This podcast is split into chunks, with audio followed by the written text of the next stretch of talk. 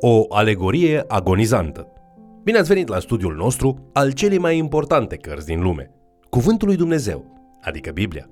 Astăzi ne vom îndrepta atenția asupra cărții prorocului Osea, prima carte din cele pe care noi le numim cărțile profeților mici.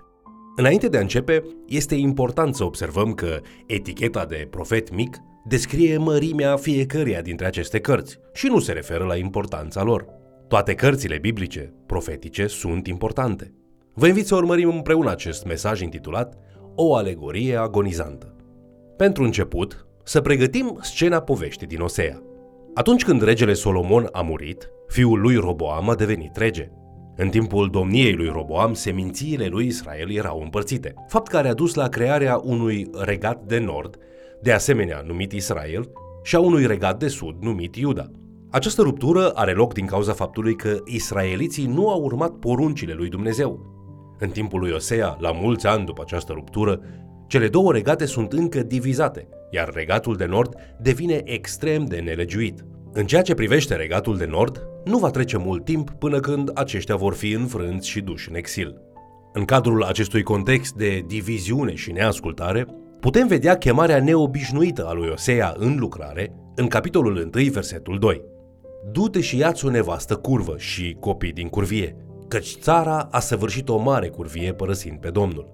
Din acest pasaj, vedem un plan care este revelat lui Osea, unde Dumnezeu intenționează să îl folosească pe el, pe viitoarea lui soție Gomer și viitorii lui copii, ca și alegorii vii, pentru a predica despre dragostea nespus de mare a lui Dumnezeu pentru poporul lui Israel. Pe măsură ce citești, vei vedea că soția lui Osea pleacă în repetate rânduri de acasă, lucru care, de asemenea, simbolizează Israelul care în mod continuu fuge de Dumnezeu. Lucrarea lui Osea este aceea de a o iubi pe soția lui rătăcitoare, așa cum Dumnezeu își iubește poporul răzvrătit. Alegoria este dezvoltată și mai departe prin numirea copiilor lui Osea și a Gomerei cu nume care vestesc dezastrul care va veni asupra regatului de nord. Numele primului fiu, Israel, vorbește despre răzbunarea lui Dumnezeu față de faptele criminale ale poporului Israel. Apoi, ei au avut o fică numită Loruhama, care înseamnă lipsă de compasiune și care declară sfârșitul compasiunii lui Dumnezeu față de regatul de nord. În cele din urmă ei au un alt fiu și el este numit Loami, care înseamnă nu este poporul meu și care arată spre un timp când Dumnezeu îi va da la o parte din moștenirea divină din pricina idolatriei lor. Deși națiunea colectivă a lui Israel va înfrunta distrugerea, totuși Osea oferă speranță pentru indivizi. Se pare că această speranță a fost realizată așa cum în 2 Cronici, capitolul 30 cu 25, ne spune despre mulți care au scăpat din Israel fugind în Iuda. Acest lucru ne arată că Dumnezeu nu a terminat cu Israelul și că El dorește din nou și din nou să-i primească pe toți aceia care se pocăiesc de neascultarea lor. Pe măsură ce povestea evoluează, Gomer, soția lui Osea, fuge cu unul sau mai mulți dintre amanții ei și ajunge să cadă într-o formă de sclavie sau prostituție. Atunci când lucrul acesta se întâmplă, Dumnezeu îi poruncește lui Osea să facă ceva neașteptat. Dumnezeu îi poruncește lui Osea să o salveze și să nu divorțeze de ea, așa cum ne-am fi așteptat. Citim în Osea, capitolul 3, cu versetul 1. Du-te iarăși și iubește o femeie iubită de un ibofnic și prea curvă. Iubește-o cum iubește Domnul pe copiii lui Israel care se îndreaptă spre alți Dumnezei. Osea o găsește pe Gomer, o răscumpără, o readuce acasă și promite să o iubească. Israeliții au parte de niște zile întunecate din pricina neascultării lor față de Dumnezeu. Lucrul acesta cere măsuri drastice pentru ca lucrurile să se pună din nou pe picioare și o să ia cu siguranță. Are parte de atenție atunci când predică despre dragostea lui Dumnezeu. Putem presupune că predicarea lui cântărește destul de mult, pentru că el demonstrează aceeași dragoste inexplicabilă și radicală față de soția lui credincioasă. Putem presupune că predicarea lui cântărește destul de mult, pentru că el demonstrează aceeași dragoste inexplicabilă și radicală față de soția lui necredincioasă. De fapt, după ce își spune propria poveste, Osea predică. Asta simte Dumnezeu față de voi. Închinarea înaintea idolilor este o formă de adulter spiritual. Atunci când trăiți moral și vă oferiți lucrurilor din această lume, voi sunteți curvari spiritual. Dar, chiar și dacă v-ați îndepărtat de Dumnezeu, El încă vă iubește Așa cum am iertat-o pe Gomer, am răscumpărat-o și am adus-o acasă pentru că o iubesc, tot așa dragostea lui Dumnezeu vă va urmări. Pe lângă faptul că portretizează această alegorie a dragostei lui Dumnezeu, Osea, de asemenea, are parte de multe momente profetice mărețe. Haideți să ne uităm la câteva dintre ele. Ca executanța ai legământului dintre Dumnezeu și israeliți, mulți profeți au folosit ceea ce se numește tribunalul profetic. Ei aveau să țină un proces profetic unde ei acuzau Israelul și îi dădeau pedepsele meritate. În capitolul 4 cu versetul 1, Osea pornește un proces împotriva regatului de nord spunând Ascultați cuvântul Domnului, copiii lui Israel, căci Domnul are o judecată cu locuitorii țării, pentru că nu este adevăr, nu este îndurare, nu este cunoștință de Dumnezeu în țară. Scena ce se vede în Israel este destul de descurajatoare.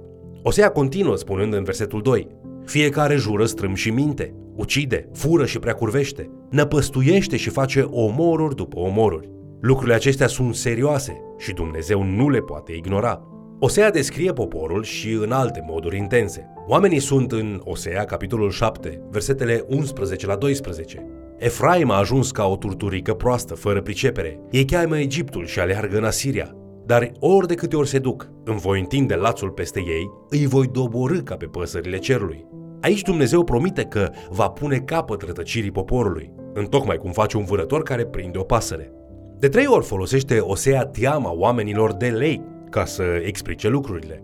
În Osea, capitolul 5, versetele 14 la 15, Domnul declară Voi fi ca un leu pentru Efraim și ca un pui de leu pentru casa lui Iuda. Eu, da, eu voi sfâșia și apoi voi pleca. Voi lua și nimeni nu-mi va răpi prada. Voi pleca, mă voi întoarce în locuința mea până când vor mărturisi că sunt vinovați și vor căuta fața mea. Când vor fi în necaz, vor alerga la mine. Ce imagine puternică! Dumnezeu spune că vă va sfâșia națiunea, așa cum face un leu cu prada sa. Apoi în Osea, capitolul 13, versetele 7 la 8, Dumnezeu intensifică această imagine, abordând toate fricile lor cele mai mari, spunând că eu m-am făcut ca un leu pentru ei și îi pândesc ca un pardus pe drum.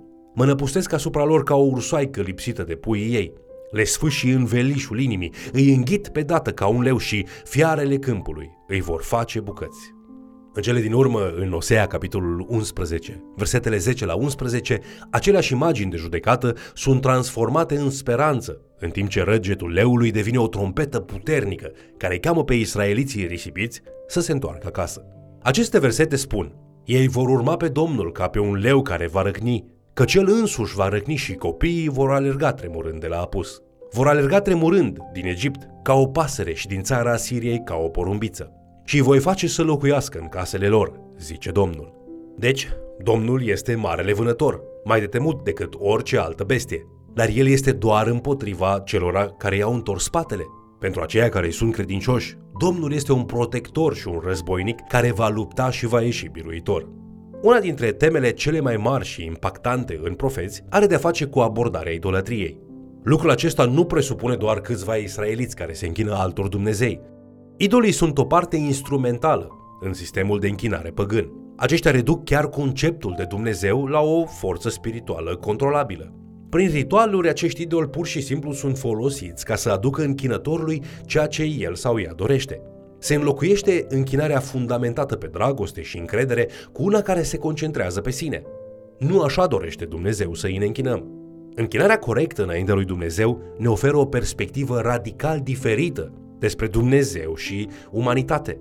Dumnezeu cere credință, încredere, dedicare și ascultare. El aduce scopul și planul. Noi ca și închinători nu aducem nimic decât pe noi înșine și dedicarea noastră totală prin credință, speranță și dragoste. Osea, ca și alți profeți, scoate în evidență în mod special idolatria poporului. Osea, capitolul 8, versetele 4 la 5 spune Au pus împărați fără porunca mea și căpetenii fără știrea mea. Au făcut idol din argintul și aurul lor, de aceea vor fi nimiciți. Vițelul tău este o scârbă, Samario. Mânia mea s-a aprins împotriva lor. Apoi, în Osea, capitolul 8, cu versetul 7, noi găsim aceste binecunoscute cuvinte. Fiindcă au semănat vânt, vor secera furtună. Osea îi cheamă înapoi la inima reală a închinării, spunând în capitolul 10 cu versetul 12 Semănați potrivit cu neprihănirea și veți secera potrivit cu îndurarea. Desțeleniți-vă un ogor nou, este vremea să căutați pe Domnul ca să vină și să vă plouă mântuire. Osea de asemenea vorbește despre lucruri care vor fi împlinite în Noul Testament și la el se face referire din partea autorilor acestuia pentru a schița paralelele. Osea anticipează o perioadă de restaurare condusă de Mesia de pe linia genealogică davidică spunând în capitolul 3 cu versetul 5 După aceea, copiii lui Israel se vor întoarce și vor căuta pe Domnul Dumnezeul lor și pe împăratul lor David și vor tresări la vederea Domnului și a bunătății lui în vremurile de pe urmă. Matei explorează aprecierea iudeilor pentru repetarea tiparelor folosind Osea capitolul 11 cu versetul 1 pentru a celebra eliberarea Domnului Isus de sub Irod cel Mare atunci când el era copil. Vorbind despre Moise, cum i-a condus pe israeliți afară din robie, Osea scrie Când era tânăr Israel, îl iubeam și am chemat pe fiul meu din Egipt. Matei, capitolul 2, versetele 13 la 15, face referire la acest verset atunci când vedem eliberarea lui Isus, când familia lui pleacă în Egipt pentru a scăpa de sentința de moarte a lui Irod asupra copiilor mici din ținut. El scrie, Iosif s-a sculat, a luat pruncul și pe mama lui noaptea și a plecat în Egipt. Acolo a rămas până la moartea lui Irod ca să se împlinească ce fusese vestit de Domnul prin prorocul care zice Am chemat pe fiul meu din Egipt. Deși mulți cititori moderni tind să considere literatura profetică ca referindu-se doar la predicții, Matei, capitolul 2, versetele 13 la 15, dovedește că nu întotdeauna este așa. Pasajul din Osea, capitolul 11, înseamnă ceva specific. În contextul lui imediat și apoi este utilizat de Matei pentru a spune și revela povestea lui Isus. Folosindu-ne de alte pasaje din Osea, haideți să privim la alte câteva exemple de modalități în care autorii Noului Testament se folosesc de profeții din Vechiul Testament. De exemplu, atunci când Pavel scrie în 1 Corinteni, capitolul 15, versetele 3 la 4, Hristos a murit pentru păcatele noastre după Scripturi, că a fost îngropat și a înviat a treia zi după Scripturi. El de fapt face referire la Osea capitolul 6, versetele 1 și 2, care spune Veniți să ne întoarcem la Domnul, căci El ne-a sfâșiat, dar tot El ne va vindeca. El ne-a lovit, dar tot El ne va lega rănile. El ne va da iarăși viața în două zile. A treia zi ne va scula și vom trăi înaintea lui. Întocmai cum călătoria lui Israel din Egipt are o însemnătate în parcursul lui Isus, tot așa promisiunea învierii lui Israel are relevanță pentru Isus. Ca Mesia și rege de drept, Isus este capul lui Israel și prin urmare el reprezintă poporul Israel, atât în moartea lui spășitoare, cât și în învierea lui glorioasă. Hristos a stabilit un nou Israel, un popor iertat, răscumpărat și glorificat. Și acest popor nou și răscumpărat ne include pe mine și pe tine astăzi, copii ai lui Dumnezeu care facem parte din biserică. În Osea, capitolul 13, cu versetul 14, Domnul plânge din cauza Israelului, spunând, Îi voi răscumpăra din mâna locuinței morților și îi voi izbăvi de la moarte? Moarte, unde ți este ciuma? Locuința morților, unde ți este nimicirea? Căința este ascunsă de privirile mele. Dar acum, datorită morții lui Hristos și învierii lui, Pavel folosește același verset pentru a celebra victoria lui Dumnezeu asupra morții, spunând în 1 Corinteni, capitolul 15, versetele 51 la 55. Iată, vă voi spune o taină. Nu vom adormi toți, dar toți vom fi schimbați într-o clipă, într-o clipeală de ochi, la cea din urmă trâmbiță. Trâmbița va suna, morții vor învia nesupuși putrezirii și noi vom fi schimbați. Căci trebuie ca trupul acesta supus putrezirii să se îmbrace în neputrezire și trupul acesta muritor să se îmbrace în nemurire. Când trupul acesta supus putrezirii se va îmbrăca în neputrezire și trupul acesta muritor se va îmbrăca în nemurire, atunci se va împlini cuvântul care este scris. Moartea a fost înghițită de biruință. Unde ți este biruința, moarte? Unde ți este boldul, moarte?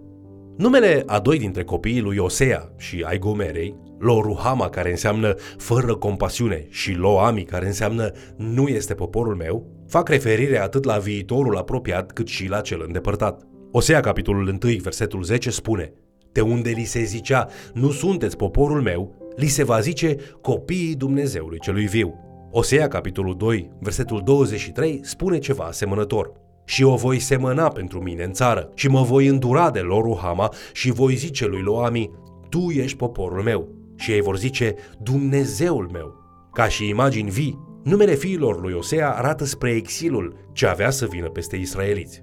Numele, de asemenea, arată spre un timp când mulți din copiii evreilor nu vor mai face parte din poporul lui Dumnezeu sau care nu vor primi harul mântuitor, pentru că ei vor alege să îl respingă pe Domnul Isus, pe Mesia. Ei vor alege să nu mai facă parte din poporul lui Dumnezeu. Apostolul Petru folosește unele din aceleași concepte pentru a descrie biserica în 1 Petru, capitolul 2, versetele 9 și 10. Voi însă sunteți o seminție aleasă, o preoție împărătească, un neam sfânt, un popor pe care Dumnezeu și l-a câștigat ca să fie al lui, ca să vestiți puterile minunate ale celui ce v-a chemat din întuneric la lumina sa minunată. Pe voi care odinioară nu erați un popor, dar acum sunteți poporul lui Dumnezeu. Pe voi care nu căpătaserăți îndurare, dar acum ați căpătat îndurare. Vă mulțumesc pentru că ați fost alături de noi, studiind Cuvântul lui Dumnezeu. Așadar, apropiindu-ne de încheiere, să-i mulțumim lui Dumnezeu pentru bunătatea lui și să nu luăm ca ceva de apucat faptul că El ne-a chemat la lumina lui. Noi ar trebui să ne bucurăm. Dumnezeu ne numește poporul lui. Osea ne arată credincioșia mare a lui Dumnezeu, care tot ne mai iubește și atunci când păcătuim și ne răzvrătim. Nu suntem totdeauna credincioși, însă El tot vine la noi, promițându-ne că ne va iubi. Dacă noi chiar credem această promisiune, să ne întoarcem și să ne dedicăm Lui. El ne urmărește și ne așteaptă răbdător. Întoarce-te la El cu pocăință și cu credință astăzi.